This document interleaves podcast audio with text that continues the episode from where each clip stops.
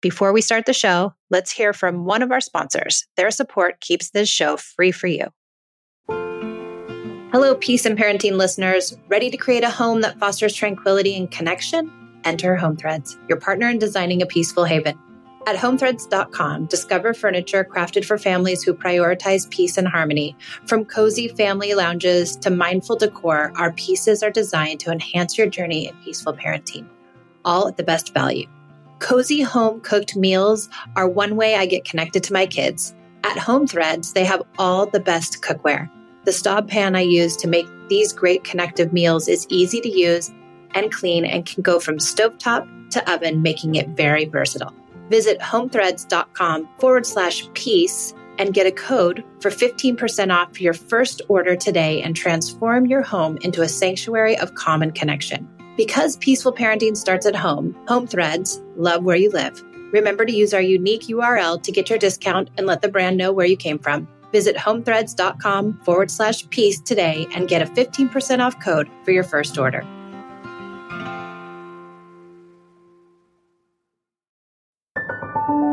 I came to parenting with everything I learned in childhood yelling, punishing, controlling, and shaming. After trying almost every method, I found connected parenting and was totally shocked when empathy, listening, doing away with rewards and consequences, and being a safe place actually worked. It moved the behaviors of my children and it felt good, especially with my very strong willed and highly sensitive oldest daughter. This podcast was born out of the idea of sharing the message and helping parents find more peace in a modern world. Welcome to the Peace and Parenting Podcast. So glad you're here.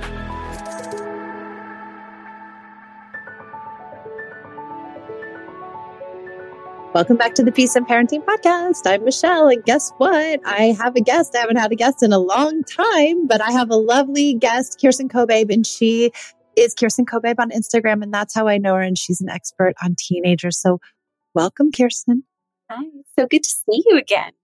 Yeah, we did an episode maybe two seasons ago, I think, um, about teens, and we're gonna do another one because I actually had some of my followers say give us more stuff on teens, please, because it's a hard, it's a hard time of life.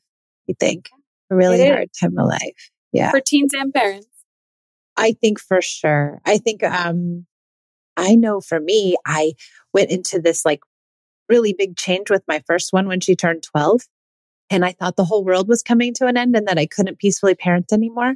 And that I was going to just start grounding her because she was displaying behaviors. And I was like, what is going on with this kid? Yeah, things change. It's absolutely a different, just like the toddler years, bigger though.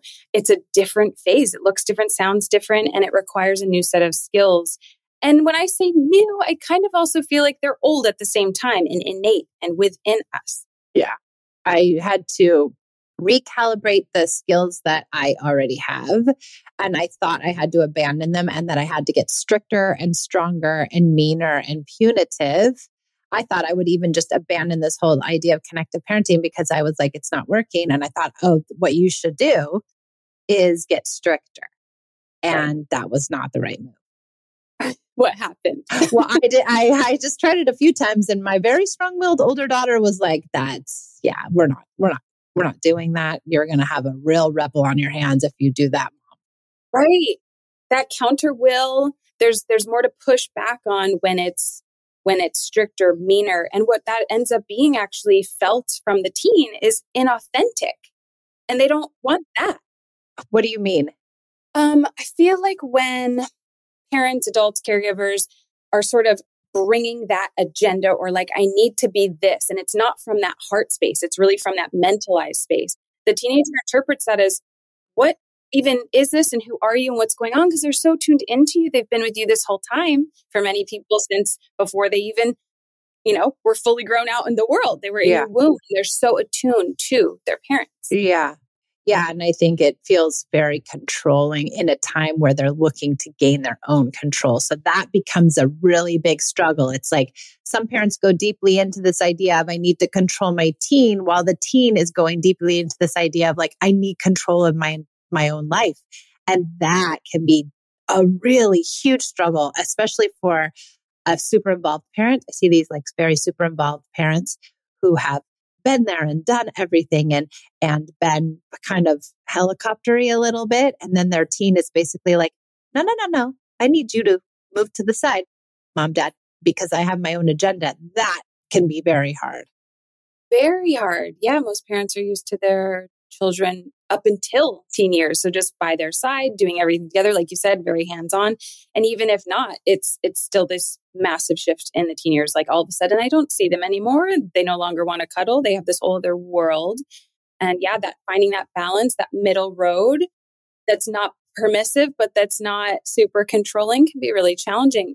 Also because a lot of us didn't grow up with a balanced model of this Heck no. That's why I think I went into this idea like, oh, I'm, I'll just control her. I'll just take her phone away. I'll just ground her because that was what was done to me. And, you know, upon looking at it logically, that didn't work with me. And I don't know why I would think it would work with my child, but we go to fear too, right? We're scared because our kid is going to be in the real world. They're going to be making the wrong decisions. They're going to be, you know, subjected to these experiences that are dangerous. And I have to make sure they're safe. And the desire for children to be safe is so natural, and important because you're still their guardian, you're still their caretaker. There is this responsibility. And we see that the more connected, which is why I love your work so much, we are with our children, right? That you are with your child, then they actually will come to you with things. They will tell you things that are scary that they need help with and all of that stuff rather than actually handling it by themselves out in the world and feeling alone in that. Yeah. And I think that's it too. It's that connection actually keeps them safer than the st- strict boundaries, rules, and even punishments. Because if they trust you and if they come to you and if you have influence in their world, then you're keeping them decidedly safer than any punishment or boundary or limit ever could. Right, right. An example I like to use of that is this um, it's like the curfew, especially for teenagers, right? Curfew becomes this big thing because of the driving and the friends and the parties and all of this. And so it's like, do we want teens to come home right at midnight? Or do we want them to know that if something comes up and they're running late, they can call us and let us know and that's okay instead of trying to speed home or Get do other car things. with the drunk driver. do we need to also kind of re-examine this idea of curfew? You know, like, okay, I get it. We don't want our kids out till three, four in the morning every night, but is it more like a discussion like I have with Esme? Like, what are you doing tonight? Oh, we're going to like last weekend. We're going to this Western party. And I was like, okay, cool. Who's going? Oh, me, Ava, Mimi, we're all going together. Okay, cool. You guys Ubering? Yeah, we're Ubering. Smart idea. When they go out at night, Uber. They're Ubering. Cool. When we be home, not late, mom. Don't worry. I won't be too late. And I don't worry because when she says she's not going to be too late, she isn't too late. And she was home at 1145. We don't have curfew. We have discussions about what we're doing. We have uh, conversations about who's going where and when and why, how and why. And I know where she is. And so it's like curfew doesn't become this thing that they need to do or they need to fight against or they need to, it's like, it's so arbitrary having your child get home at midnight or 11:30 or 1 isn't going to keep them safer than coming home at 10 I'm so sorry, everybody. The time that bad things happen, they don't care what time it is, the bad things. no, they don't. They really don't. And it's such a good point because, like homework, like curfew, like chores, all these things become things because of the pressure. And, like you said, these arbitrary things we've created. And, and, and our culture doesn't really support this age, which is about, I mean, it's not about following exactly all the rules and everybody doing the exact same thing. It's like we're missing the mark in school in these ways too. Yeah. And with homework and with sitting and with this lack of nature and lack yeah. of actual experiences in the world, which are what prepare us for the real world. Yeah. I think the, you know, we don't have a lot of rules in our house, but we don't have a lot of unruly behavior. You know what I mean? Like we, ha- I have kids, granted, it is not perfect. Hello, everybody. I'm going to say it three times. It's not perfect. It's not perfect. It's not perfect. I had a big fight with Esme this morning. I said and did the wrong things, and I do often. If it's unruly behavior, it's big feelings behavior. That's it. Like We're having big feelings, and someone's not being kind and cannot regulate their feelings. That's what we have. But people are not, you know, sneaking out of windows like I did and smoking cigarettes in the backyard and sneaking boys in my room. And we don't have that kind of behavior because we don't need to. There's just like you want to have someone over, you're having them over. You know, like if you want to like go to the party, you can go to the party. I trust you. Right. So there's there aren't a lot of rules, but I have kids who go to school, they get up on their own, they go to school, they do their homework, they do their tests, they do it all on their own by themselves without me interfering. And you can get there with connection. Absolutely. And it's going to be work and require time and energy no matter what when raising a person, raising a child. And so it's like, where do we want that to be? In in these beautiful, connective, not perfect. I am with you there. Like it it it automatically our brains like to go, I have to do it perfectly all the time. I might as well not try. And it's like, that's not it. Awareness is this evolving, ever expansive practice for life. And that's where we can connect from is this place of awareness. And so, yeah, you're offering that trust and respect. They share it right back. And you get to have this beautiful dance. And the time and energy spent together is fun sometimes and probably often instead of repercussions and punishments and all this drama. And the drama cycle is something that we know humans are still engaged in and very captivated by, or should I say that maybe the ego part of us. Yeah, I agree. We are going to take a short break from our show to hear from our sponsors. Without their sponsorship, I wouldn't be able to bring you the Peace and Parenting podcast free of charge. So I'll see you back in just a few minutes. When you bring your child home for the first time, you want a baby monitor you can trust. When you choose Stork, you choose technology trusted to monitor 10 million babies in hospitals every year. Stork continuously tracks your baby's pulse rate, oxygen saturation, and temperature. Visit MasimoStork.com to learn more. Stork, a revolutionary baby monitor, is born. Stork is not a medical device. Read and understand all product labeling. Masimo data on file.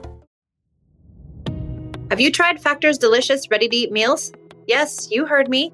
No cooking, no prepping, and no cleanup, making eating better every day easy.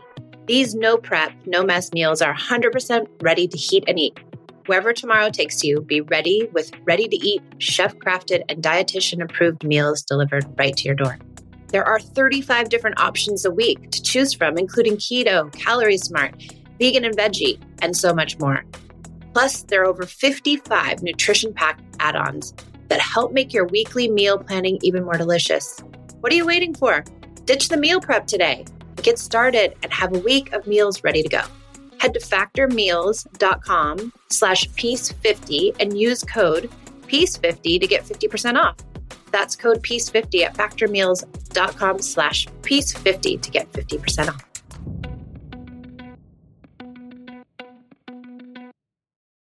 Okay, let's get back to the show. I think one other piece of um, parenting teenagers is this idea that, you know, they look grown, right? My 17 year old looks, well, she is almost an adult, right? She looks like an adult. She drives. She has a boyfriend. She's going applying to college. Like she's doing all the adult things. That kid is a kid. She cannot still always manage her feelings. She cannot always say and do the right thing with me. She has big girl tantrums. She has huge emotions. She's riddled with stress about school and going to college and all the stuff that she has to do. And she cannot manage it very well because she's immature. And I think we forget that piece and that we think that they should be able to manage their feelings and regulate and all this stuff. And I'm telling you right now, they cannot. And she's got 10 more years probably of brain development. And, and getting there is, it's not easy, everybody. She's got big feelings. I'm so glad you brought that up. I think this was is one of the most like under talked about realities of this age stage, right?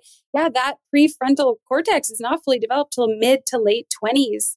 Children still need their parents, teenagers still need guidance. That part of the brain is about priorities, um, planning, understanding consequences, long term, you know, because they're wired for is the risk worth the fun? and the belonging social piece. And so that's where, you know, as we know this about the brain, then we know actually where we're needed yeah. and how we can engage and how we can model. And we, we all know plenty of adults that still have big girl tantrums too. So. too. I did. I had a tantrum this morning. I did. Hello. I had a tantrum with her this morning because I couldn't handle her handle her big feelings. Because I was like, really, 17 in my head. I'm thinking, well, we're doing this. You're like, I feel like you're four again.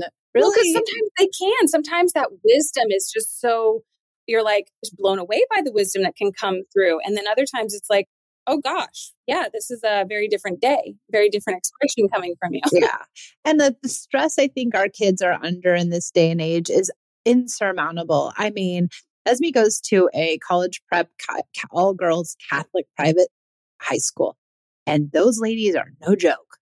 And I would not want to go there. She chose this school, everybody. I did not. She wanted to go to school with all girls, but it's a pressure cooker. I mean, it's like the workload is insane and the expectations are high. And to get into college, what she wants to do, also not not necessarily, you know, my choice, but she wants to go to college, is that you know the, the competition to get into college is, is is really big these days, and you want to be like everyone else when you're in that environment, and so there's that peer pressure piece is hard too, and I, I, I don't envy them at all. Me neither. No, I, I even have clients, some of the teens I work with that are like, I'm nostalgic for the 90s. They weren't even born, right? In the 90s. They're just like nostalgic for this, what seems like a more simple, easier time with really good music. Yes. like, uh-huh. And so, yeah, the pressure is big. And even if teens aren't wanting to go to college, the, then what? Right? Then what do I do? And we're so inundated with this doing, doing, doing, and achieving, achieving, achieving, and type A everything that it really doesn't leave much breathing room for what's more natural in this age and stage, which is like learning skills, spending time with safe mentors and adults and other people, and really honing our our gifts. Yeah, there's no space for that. I told her, I go, take a year off, take a gap year, like go be a nanny somewhere, like go, like, I don't know what, take your car and drive, you know, work and save money and go on a road trip, like do something. She's like, no, I need to go to college. All my friends are going to, and it's like, you know, I, I, I can't tell her what to do. I give her suggestions and she's, she's going to do what she wants to do. But I just feel like if it were more socially acceptable, if, if that were more the path, that it would give a lot of kids the agency to breathe into their adolescence. You know, 18 is a very young age to go try and find your career. And it's a lot to ask of a child. Especially if we haven't properly prepared them. Like, and I mean, we societally, we for like school, it's just like math, you know, it's the basics. A lot of schools don't even have the different trades and art and all these things. And so it's almost like that college now becomes because it's so boxy in this teen high school world and and full of those types of classes, right? The, the college is so interesting because it's freedom and all my friends and I get to have more control and all this stuff. And that actually, some of that can, in a balanced and healthy way with their safety mind, happen during the earlier years too. Yeah, it feels sad for them. And I feel like this, the loss of their I feel like 18 is the middle of your adolescence and it isn't the time that you should be, your brain isn't fully developed. How do you know what you want to be when you grow up? Like yeah. that's not even a in a fair question to even ask a child who's 18 no. years old. She we were looking at majors. She was looking at she wants to go to my alma mater, which is so cute. Her dad and my alma mater. She wants to go to the University of Oregon. And we were looking at all of the majors and I was like, wow, there's all these cool things. Like I want to study everything. And she's looking at it, she's like, oh my gosh, what do I pick? What is all this? And it's like, I'm like thinking, oh, I could stick into like 20 majors right now. And of course, that's not where she's at at all. And it, to ask her to be there is a, it's a big ask. I don't know. It's a big ask. And for even for the teens that are like, I know I want this. I've seen that change. Yeah, of course. This is this is when we're like, oh yeah, they're still children. Yeah, this is are eh, like you said, the middle of their teen years at 18, which is so wild that that's when it's like, okay, good luck out there. Right? It's, it is. I think some things to expect too, like really expect that your preteen or early teen is going to have a big change at some point. I always see it. It's all different for every kid. It's different. You know, could be 10, could be 11, 12, 14 or whatever, but they have this big change in that they're trying to have a voice and they're trying to stand up for themselves and they might not do it in quite the right way. They might be sassy and bratty and some of their words might really sting, but they don't mean it. I promise you they don't. Don't fall for it. Don't get sucked into it. Do not take it personally. It is them. It is not you. And please, whatever you do, do not believe a word they say for at least a couple of years. I love this reminder because as this extra person in the mix, you know, um, I'm this kind of extra set of eyes, hands, and extra heart in the mix. Your teens so care about how you see them. They appreciate you. Like they're not going to say that. That's that's not reasonable to, to think that they might. And but they could, but They not might. like they feel it a lot though. Yeah. A lot. Yeah, if you hold space enough and don't get mad. So if you hijack the conversation or the interaction with being upset with them and wanting to be punitive or wanting to shame them because or wanting to tell them don't speak to me like that, uh, you're not allowed. But if you if you hijack the conversation, they're not going to tell you they appreciate you. If you can stay calm. Mm-hmm. I don't always do it, but I often do. And when I stay calm and co- collected, Esme always comes back and says, "You're the best mom." I love you. Thank you. I'm sorry. I know I was out of control. I don't know what I was thinking. Mom, I know. And she always comes around. But when I hijack it, no, she'll stick in that I was the bad guy. Yes. And it's like kind of true in those moments, right? We are the adult. Our job is to hold space. It doesn't mean we have to be fake calm and no, that doesn't work. But yeah, it leaves, it also leaves room for you to be human, like you just said. And then we get to have those moments that we're all really wanting, teens and parents, of togetherness. Yeah, it's so true. I do though. I I don't know. I I'm fake calm sometimes because I really am. Like I have to tell myself. Like I am inside boiling. And I have to force myself sometimes to be calm. And then I leave. I go in my bathroom. I scream into a pillow. I do my breathing. I text my best friend. I text my ex husband and say, Come get your daughter. I can't take her anymore. Like I do all the things, but I'm fake. Your daughter, she's yours now. Yes, that's exactly right. I am fake calm. I am totally fake calm. This is a great point because I think it's going to happen for all of us in our relationships. And when we have that awareness, though, like, because what you're talking about feels different to me than what I was thinking because of the awareness piece you have of it. You like know you're Oh yeah, I'm forcing in it. Yeah. Yeah. And that I think changes things. Yeah. If we, we if we know, then it's not like we're we put on the hat and we're like doing a dance. It's more like, oh, keep breathing. Yep. No, that's different and really important. And yeah. Yeah. You got to get. I uh, yeah, I have, I have a hard time getting there sometimes. And one other thing too, I, I like to talk about. I don't know if anybody ever read Dr. Dan Siegel's book Brainstorm. Did you read that book? Love brainstorm. I know me too. So good. But I love the piece where he talks about how it's the time of their life when they're really trying on risk, you know, and the risk center of their brain is really growing. And so they're not taking risks because they have nothing better to do. It's actually part of their development and they're trying to find their line. You know, they're trying to find what's risky or not too risky or risky enough. Where can I find the line? Is it is it driving, you know, over the speed limit? Is it sneaking the boy in my room? What is it? And will I learn from it and say, oh, that was too risky? Or will I say, oh, that was just risky enough. And now I've grown that piece of my brain enough to fulfill a little need and I'm going to move on here. Totally. This is a massive part of it. And sometimes I like to think of it as it's like staying safe enough while taking risks, but staying safe enough to keep having fun, right? Like the risks that are taken, we hopefully just are right in that perfect balance you said. So we can keep doing that. And then so Yeah. we can keep having fun, so we can keep living and keep being. Yes.